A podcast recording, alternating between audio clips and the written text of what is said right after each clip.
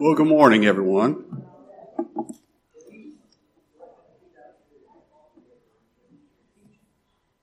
If you would open your Bibles with me to Ephesians chapter 4, Lord willing, we'll finish up our study of this chapter, Ephesians 4, this morning.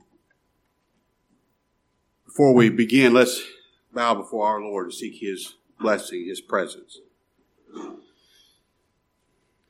Our Father, we bow in your presence this morning. Father, we come in to your presence carefully and reverently, daring only come into your presence, pleading the person, the doing and the dying, the blood and the obedience of Christ our Savior. Father, I beg of you this morning that you would give each of us a spirit of worship, that you would give us a heart that hungers and thirsts and pants after thee, and Father, that you would fill us and refresh us with the preaching of your darling Son.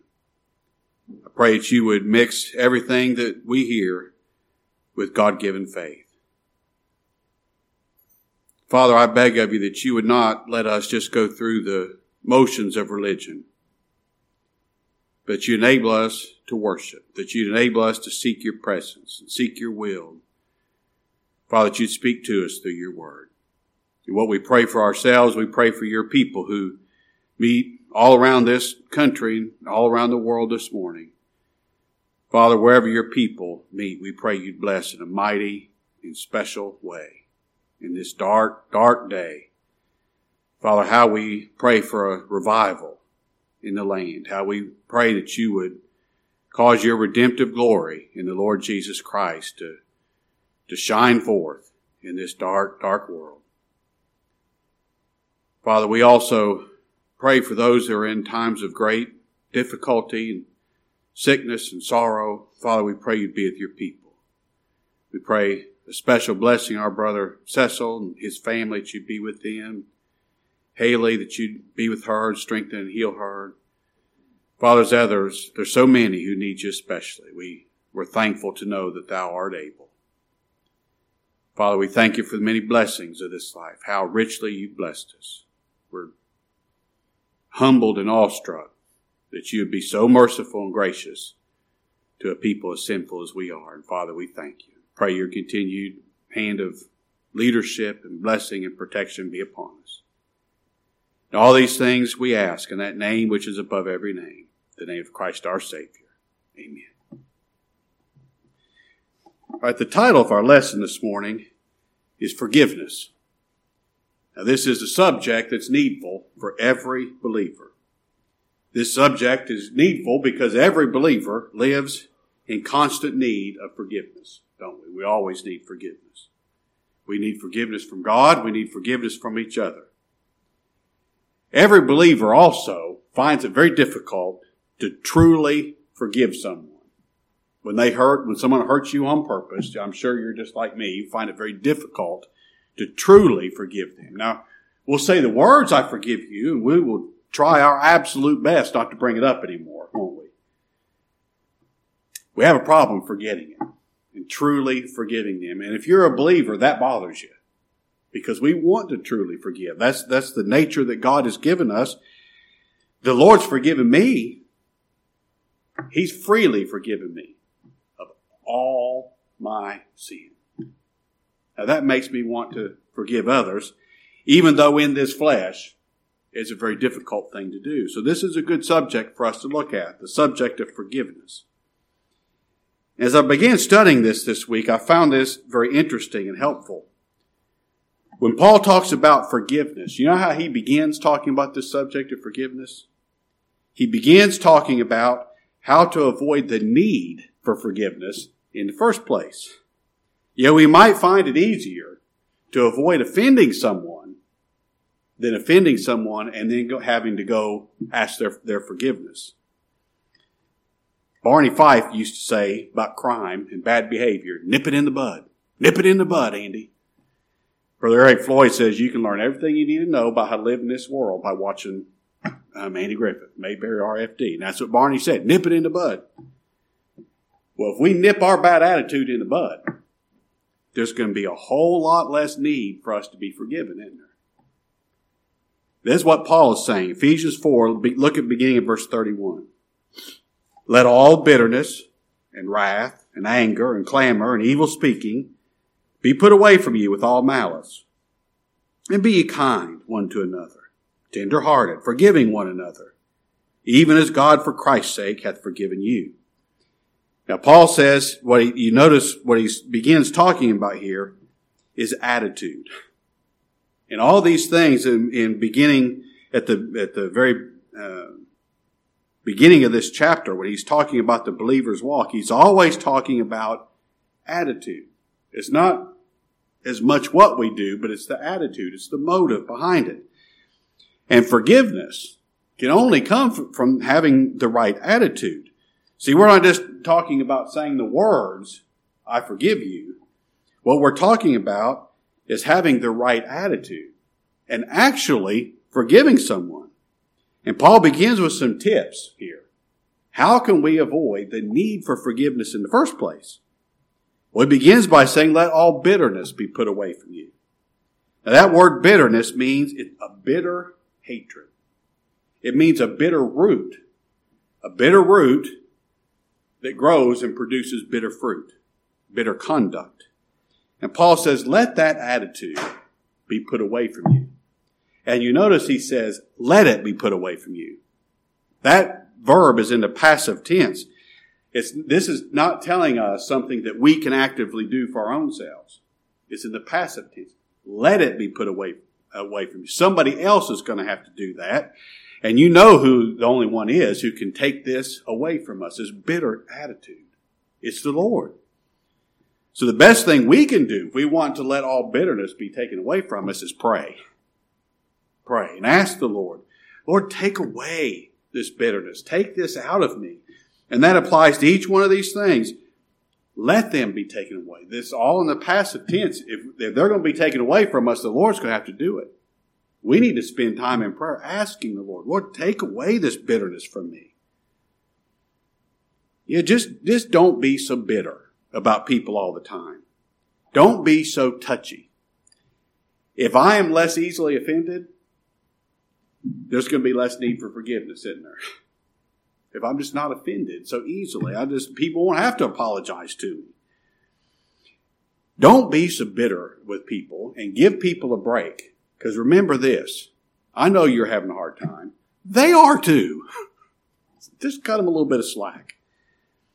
And I tell you, a good way to let bitterness be put away from us is by hearing the gospel preached. The gospel softens the hearts of God's people. The gospel ought to produce a sweet attitude, a sweet fruit, not a bitter fruit, shouldn't it?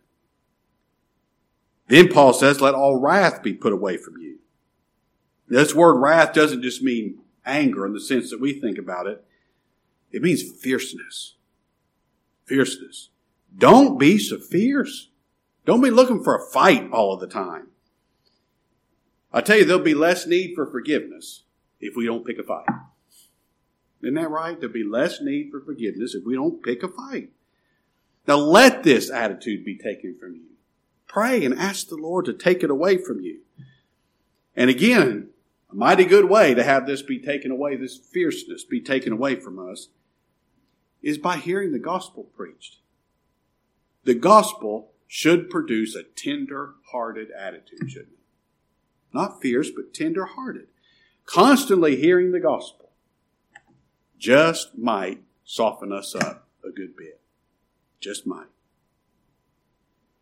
Then Paul says, let all anger be put away from you. And this word anger means anger that seeks punishment. It seeks to punish people. Now let that be taken from you. If that would be taken from us, the Lord's going to take it from us, isn't he? Because that, that's just the nature of this flesh. So pray and ask the Lord to take this anger that just seeks punishment, retribution, take it from me. And I'll tell you a mighty good way that fix that attitude is hearing the gospel preached, hearing Christ preached. The gospel should produce peacemakers. That's what our Lord called, called believers. They're peacemakers. Let's seek to be peacemakers, not executioners. Now, I'm just sure of this. Peacemakers have to ask for forgiveness a whole lot less often than executioners do. Then Paul says, let all clamor be put away from you. And that word clamor means crying. Now, it's not crying as in weeping over your sin. We all ought to be weeping over our sin, crying over our sin. This is not talking about weeping when somebody hurts us. The word means crying like a crow crying. It's an irritating cry. It's a cry for vengeance. It's, that's irritating, isn't it?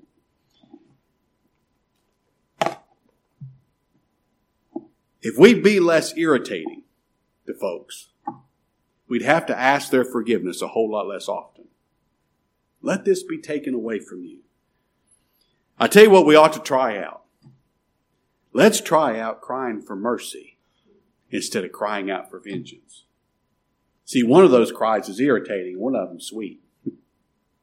Let's try crying out for mercy instead of vengeance. Let's try crying out for grace rather than retribution.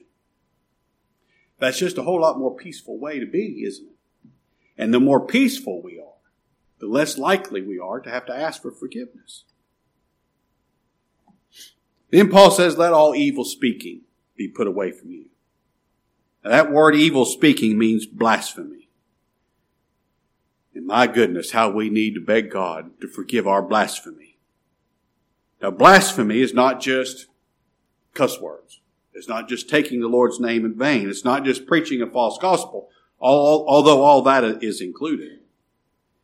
But you know, you can blaspheme the Lord without ever saying a word. We blaspheme the Lord by our attitude, not trusting Him like we should. We need forgiveness for that, don't we? See, when we first started talking about blasphemy, you know, use, using bad language and, and taking the Lord's name in vain and preaching a false gospel, probably everybody here thought, well, I don't have too much trouble with that. But when we talk about blaspheming the Lord by our attitude and not trusting Him like we should, suddenly we all became guilty, didn't we? we need forgiveness. Now let that be taken away from you. I can't take that away from, I can't take that weak faith away from myself. But I sure can pray that the Lord enable me to trust Him more fully. But this word blasphemy has a second meaning. It means lying on somebody. It means slandering someone's character. I, I can think of few things more hurtful than somebody slandering your character. I just can't hardly think of anything more hurtful than that. Most of us take some care about our reputation. And when somebody lies on you, I mean, I just can hardly think of anything more hurtful. Well, I know this. If, if I just keep my mouth shut and don't slander you, I'm not going to have to go back and ask your forgiveness later. And if I slander you and I'm a believer, I'm going to have to go back and ask your forgiveness sooner or later. Well, a way to avoid all that mess in the first place is just don't lie on you. If I don't do that, there's not going to be a problem, is there? That nips it in the bud. If instead of lying on people and carrying tales on people and trying to, trying to drag somebody else down to make myself look better, if I have my speech seasoned with grace instead of slander, I'm going to have a whole lot more peaceful life. We're going to get along better and there's going to be a whole lot less need to ask forgiveness later, isn't there? Then Paul says, malice. Let all malice be put away from you. Now, malice is ill will that makes you wish evil on someone. Now, if you're wishing evil on someone, sooner or later you're going to have to ask their forgiveness. You will if you're a child of God. And we can't make that malice go away from us. The Lord's got to take it from us. He's got to take that attitude from us. We sure can pray that the Lord take this attitude of malice away from us. But malice also means this. It means not ashamed of doing something wrong. Like somehow I'm justified in being so fierce. I know this is wrong, but somebody did wrong to me, so I'm going to do wrong to them, and I'm not ashamed of it. That's malice. Well, I tell you, we sure can pray that the Lord take that attitude from us. He taught us that when somebody when somebody does does something wrong towards you, what are you supposed to do? You're supposed to act in malice and do something wrong wrong back to them, or are we supposed to turn the other cheek? Which did He teach us to do? Now, I know that's impossible for our flesh to do, but we sure can ask the Lord to take that attitude from us. And if He does, we're going to have to ask forgiveness from our brethren a whole lot less often. Now, Paul says, let all these things be taken from. Pray that the Lord take these things from, uh, away from you. If we want to promote forgiveness, we'll ask the Lord to take these things away from us. Because if He takes these things, these attitudes out of us, that we'll have less need to ask somebody for forgiveness. But then we're also to ask the Lord, Lord, put something on me. Put something in me. Take this, this, this these attitudes of the flesh this attitudes of the Adam's nature away from me and put these attitudes in me. These will promote forgiveness too. First, Paul says kindness. Ask the Lord to put kindness in you. Now, that word kind, it means easy. It means manageable. And it means fit for use. If you would be fit for use in God's kingdom, be easy to get along with. Be manageable. You know, sheep are manageable. Goats are not manageable. Wolves are not manageable. But sheep are manageable. And don't be a sheep in wolf's clothing. You know, I think a lot of times sheep think, God's sheep think, well, I can't act like a sheep, you know, if I'm going to get mm-hmm. along, you know, in this world, kind of get my way. Don't be a sheep in wolf's clothing.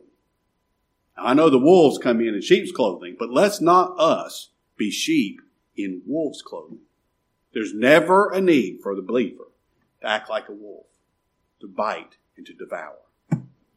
We're sheep that are to graze in the green pastures of God's Word. We're sheep that are to drink the deep, still waters of God's Word a pastor friend of mine and I were we were talking this week, and uh, part of the conversation this just came up about the advice.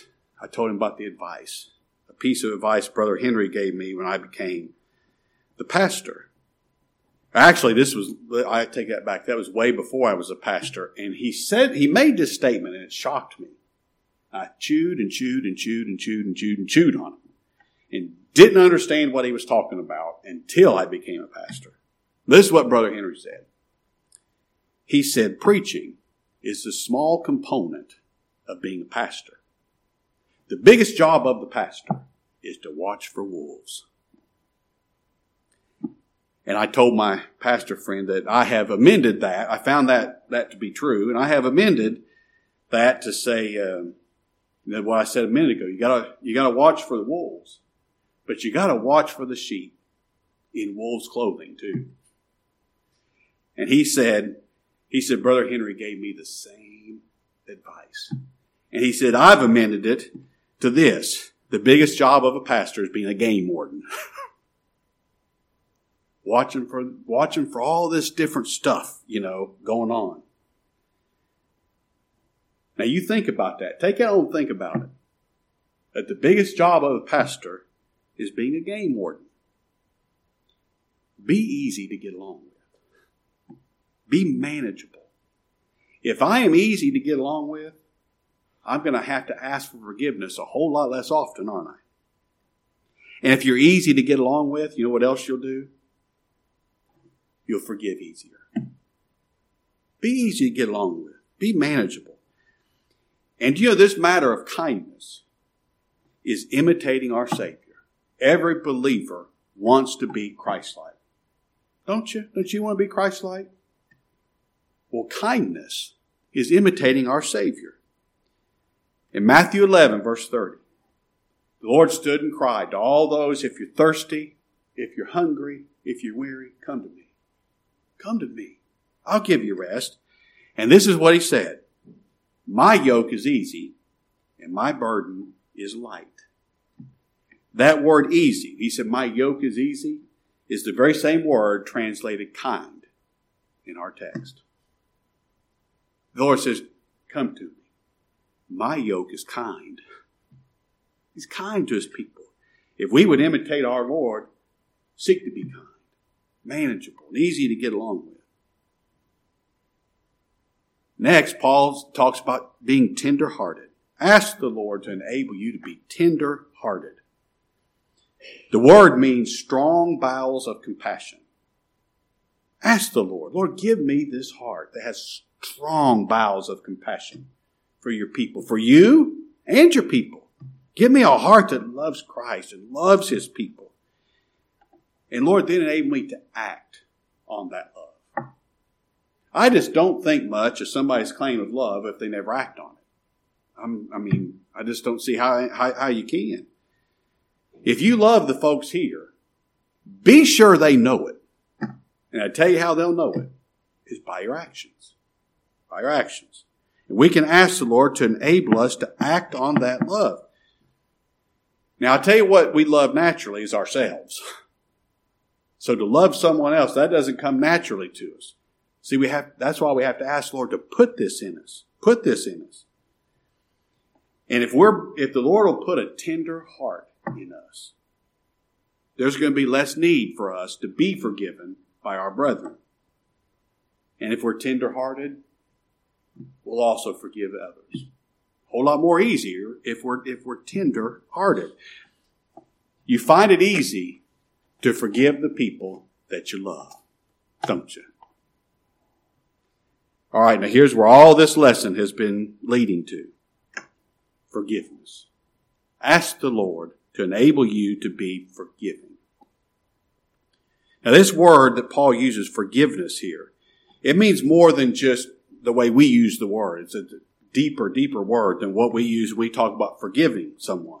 When they, somebody does something wrong to you and you say, I forgive you.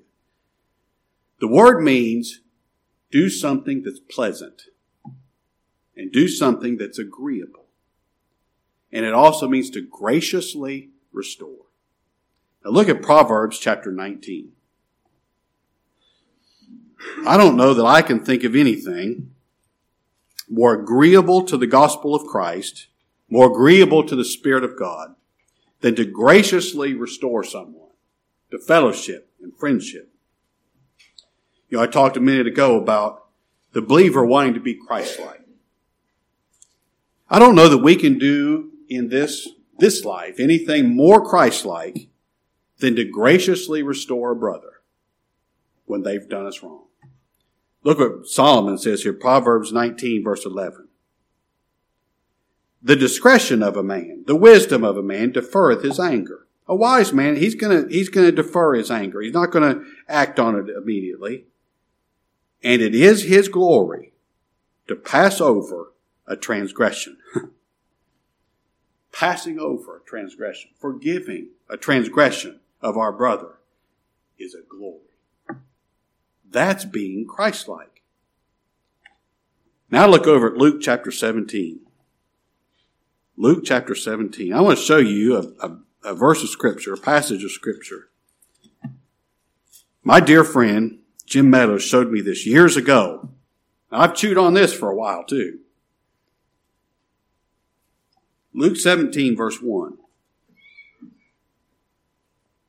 Then said he to the disciples, it is impossible, but that offenses will come. But woe unto him through, through whom they come. It were better for him that a millstone were hanged about his neck and he cast into the, into the sea than that he should offend one of these little ones. Now, boy, this is right where we live, isn't it? Offenses are going to come. Offenses will come. Because we're all sinners. We can't help it. We can't help but, but offend one another.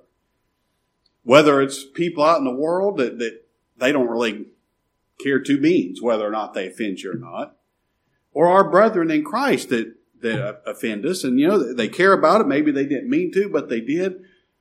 Offenses must come because we're all sinners. We can't help it. That's just what we do. But now that doesn't excuse it, does it? Because the Lord says, Woe unto them by whom these offenses come. It's better than a millstone were cast about his neck. He cast into the depths of the sea. He offended one of my little ones. And it, I mean, there's ramifications for this. But when somebody offends you, this is what my dear friend Jim told me. Don't be woeing everybody that offends you. Because look what the Lord says next here, verse 3. Take heed to yourselves. Don't, not, don't, don't take heed to the, to the person that offends you. Take heed to yourselves. If thy brother trespass against thee, rebuke him, and if he repent, forgive him. And if he trespass against thee seven times in a day, and seven times in a day turn again to thee, saying, I repent, thou shalt forgive him. This is what Jim told me. When somebody offends you, you take heed. You don't tell them, they better take heed. When somebody offends you, you better take heed.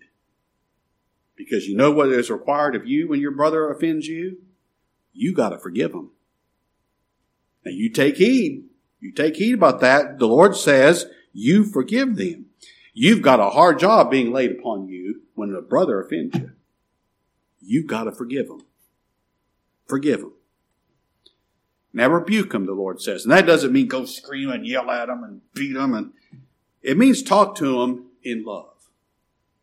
Talk to your brother in love so that it breaks his heart that he offended you so that he'll ask, ask for your forgiveness.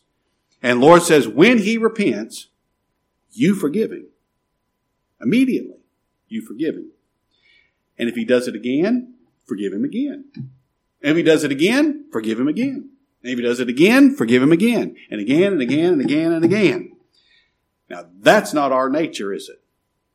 All right, I might, I might forgive you once. I might forgive you twice. Three strikes, you're out. You know, I might be like Peter said, "Oh, I'll forgive my brother seven times." The Lord says, as often as He does it, you forgive him. Now, the disciples heard exactly what the Lord was saying. Look what they said in response to what the Lord's instructions here in verse five. And the apostles said unto the Lord, "Increase our faith." If I've got to forgive my brother every time he trespasses against me, Lord, increase my faith. Lord, put this attitude in me. Because that's not going to come to me by nature. Lord, put this in me. Lord, I beg of you, put forgiveness in my heart so that I can forgive my brother and my sister. And when that happens, now the Lord said, take heed. When you're when you've been offended by one of your brethren, what's required of you is to be kind, to be tenderhearted, to be easily entreated. Let it go. Just let it go. Quit holding it against them. Quit seeking retribution against them and move on in love. Move on. And this won't be a one time deal. This matter of forgiveness is not a one time deal. Because you notice, look back in our text here, the way Paul says this. He says, forgiving one another. Don't just forgive one another, forgiving one another. Constantly forgiving one another. Because we're all sinners who all live in need of constant forgiveness. Forgiving one another. I need to be forgiven constantly. And I need to forgive others constantly because they're just like me. They have the same need for forgiveness that I have. All right. Now here's the key to the whole thing. We get to the end of the lesson, and now I'm going to give you the key. The key to this whole attitude of forgiveness is this phrase, for Christ's sake. For Christ's sake. God, for Christ's sake, has forgiven all of the sin of all of his people. Every act of sin, every thought of sin, every motive of sin is to offend God Almighty. We care a whole lot when somebody offends us. Do we care all that much we've offended God? And God has forgiven the sin of his people. All of it. Why? For Christ's sake for Christ's sake. God forgives the sin of his people because God's own Son took the sin of his people in his body on the tree and suffered and died to put it away. Now that's forgiveness. That's forgiveness. When God forgives sin, he does it in justice. He forgives the sin of his people because Christ paid the debt in full. That's for Christ's sake, isn't it? And when God forgives sin, he does what you and I can't do. He forgets it. Now, God forgets it because there's no sin left to remember. There's sins and iniquities. Why remember no more? Because the blood of Christ made that sin not to exist. There's no reason for God to be angry with his people because they don't have any sin. Why? For Christ's sake. Because Christ put it away. Now, if God's done that for you, if He's forgiven your sin for Christ's sake, because Christ was sacrificed for you to pay a debt that's so infinite we can't even begin to imagine the, the height and depth and, and size of our debt. And Christ paid it all for you. Now you forgive others. Look at Matthew chapter 18.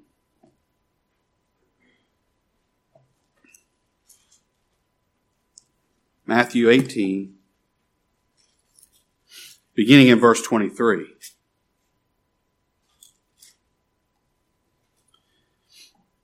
Therefore is the kingdom of heaven likened unto a certain king, which would take account of his servants.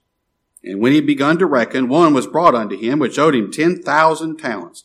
That is more than a man, ten thousand talents, that's more than a man would earn in a lifetime, in of his whole career. But for as much as he had not to pay, his Lord commanded him to be sold, and his wife and his children, and all that he had, and payment to be made. The servant therefore fell down and worshipped him, saying, Lord, have patience with me, and I'll pay thee all. Now that's a lie. He could never pay this, this debt. It's more than he could earn in, in a lifetime. But he says, I'll pay thee all. And the Lord of that servant was moved with compassion, and loosed him, and forgave him the debt. But the same servant went out and found one of his fellow servants, which owed him an hundred pence. That's an hour or two's wages. Just taking an hour or two to earn that much money. And he laid hands on him and took him by the throat, saying, Pay me that thou owest. And his fellow servant fell down at his feet and besought him, saying, Have patience with me, and I will pay thee all. But he would not, but went and cast him into prison till he should pay the debt. So when his fellow servants saw what was done, they were very sorry, and came and told unto their Lord all that was done. Then his Lord, after that he had called him, said unto him, O thou wicked servant, I forgave thee all that debt because thou desirest me. Shouldst not thou also have had compassion on thy fellow servant, even as I had pity on thee? Now it doesn't really matter what punishment that the king, this rich man, gave, gave to this servant, you know, who was forgiven this huge debt. The punishment really doesn't matter. I'm talking about their attitude. Which servant do you want to be? Huh? Which servant do you want to be? And then let me give you this last. When we forgive our brethren for Christ's sake, for Christ's sake, we do it in this way is for the sake of the body of Christ. If two people here have a problem with each other, fussing and fighting and feuding with one another, and it becomes known, that's not good for this body. That's not good for this body at all to know we've got two people here fussing and fighting and hating one another. But if those two people forgive one another,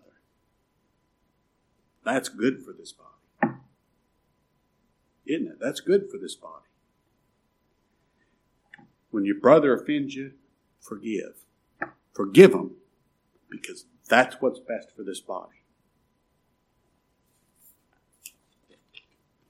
God help us if we tear this body up. God's given us, in His mercy and grace, a place that we can meet together and worship Him. Worship Him. In peace, we have peace here. Don't take it for granted. Thank God for it. We have peace. We have unity. We're able to worship God with one accord. God help us if we tear that up.